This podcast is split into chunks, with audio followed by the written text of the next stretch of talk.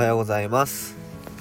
20代のあなたがモヤモヤした時に生き方を選び直せるそんな居場所を交通山奥に作っているはやちょぴです。はい。今日ね2本目の収録になります。なんか気分が乗ったのでやっていこうと思います。今回は課題の分離っていう考え方について話していこうと思います。もうねこの話はもういろんなまあ人だったりとかいろんなまあメディアとかでもねまあすでに語られている内容なので、まあもし興味のある人はいろいろ検索して、この言葉でね、課題の分離という言葉でやってみたらいいんじゃないかなと思います。でね、今日お話ししたいのは何かというと、まあなんかこう、人間関係の悩みにあらゆることが、まあ終始してい、終始していく。まあ結局そのいろんな悩み事って人間関係の問題だよねっていう話なんですけどその時にねあの役立つのが課題の分離っていう考え方になります。で実はこれねあのアドラー心理学っていう嫌われる勇気っていう本本でねあのめちゃくちゃまあ有名になった心理学の一応一つのあのまあそういう分野？分野というかこう流派、流派というかね、そういうアドラー心理学っていうのがあるんですけど、その中で、あの、まあ大きく扱われてることで、で、例えばね、仕事とかバイトとか辞めたい、でも、とかね。なんかそういうの口癖になってる人は特にね、あのー、考えていただきたくて、自分が仕事を辞めるとか辞めないとかね、バイトを辞めるとか辞めないって、本来は、その人の自由なんですよね。うん。自由ですよね。自由ですよね。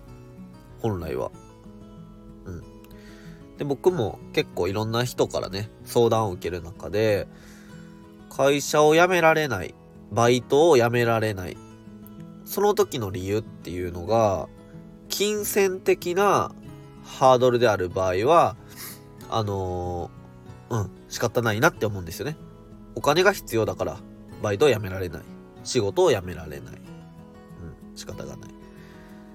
で、ここに、それ違うやろっって思うことがあって、で、それ何かというと、バイトを辞めると怒られるとか、仕事を辞めると怒られる。周りから何て思われるだろうとか、うん。その仕事の仲間、バイト先に迷惑がかかる。だから私は、僕は働くんだっていう考え方をしている人は、えっ、ー、と、本当に、あのー、結構苦しむことが多くなっているので、課題の分離っていう考え方を、あの覚えてください。で、何かというと、自分の課題。自分以外の人の課題。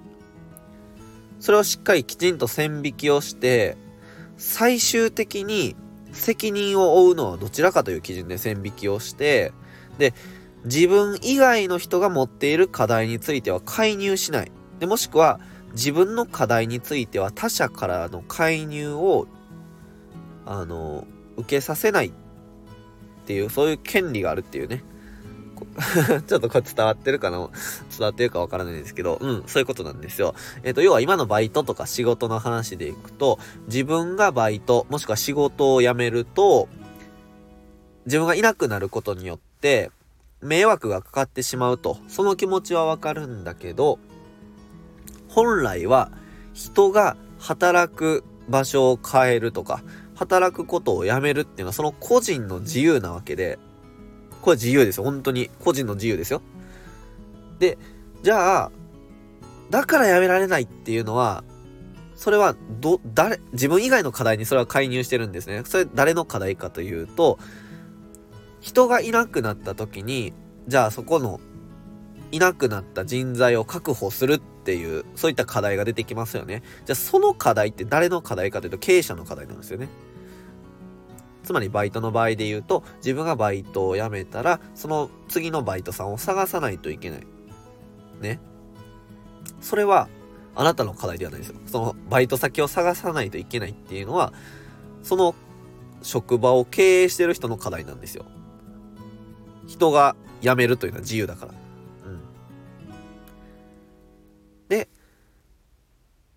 仮にね、自分がそういったこう、経営者の課題、バイト先とか仕事先の職場、その先の課題に必要以上に介入して自分の生き方を変えづらくなっちゃってる場合は、あの、ぜひね、この課題の分離、覚えてください。そこに介入する必要はないんですよね。もしくは、介入させる必要もない。お前が辞めたら困るから、ちゃんと次の働き手をバイトする人を探してから辞めてくれ。って言われている場合は、いやいやいやそれ私の課題じゃないんで。あの、そちらの課題なので、私が介入する領域じゃありませんと。そういうのをしっかりこうね、言うことができるっていう、そういう考え方ですね。うん。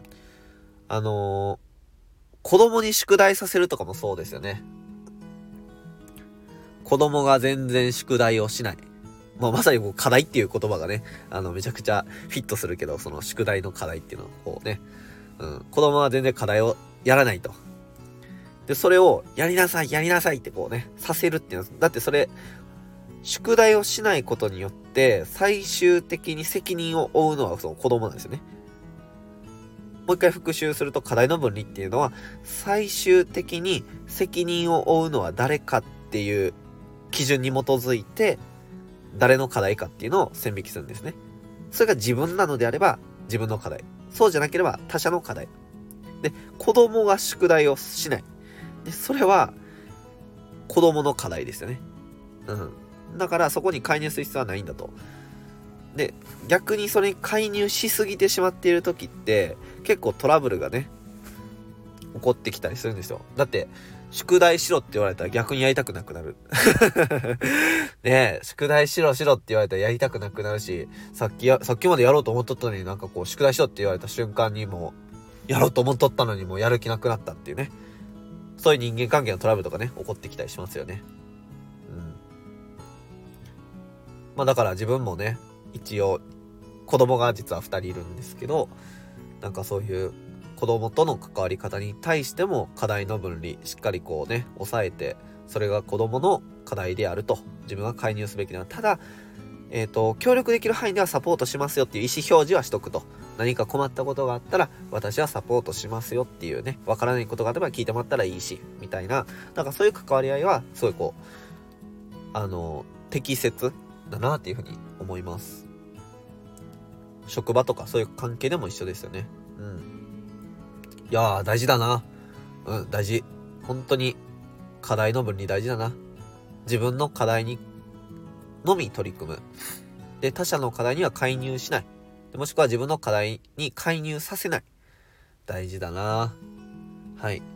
というわけで、えっ、ー、と、本当にね、バイト辞めたいけど、辞められないって言ってて、そう、その理由を聞いた時に、多いんですよね。バイト先に迷惑かけるからって。でもそれはあなたの課題じゃないと。仕事を辞められない。職場に迷惑かかるから、それはあなたの課題じゃない。うん。そういう課題の分離っていうね、考え方を少しでも、その参考に、あなたが生き方を選ぶ参考にしてもらえたら嬉しいなと思います。はい、今日2本目、偉い というわけでね、あのー、こんな感じで生き方を選び直せるまあね、そのための、ちょっとこうね、この考え方役に立つかもな、みたいな発信をしていこうと思うので、あの、もしよかったらね、ポチッとフォローしていただけると嬉しいです。それでは、何度でも生き方を選ぼう。バイバーイ。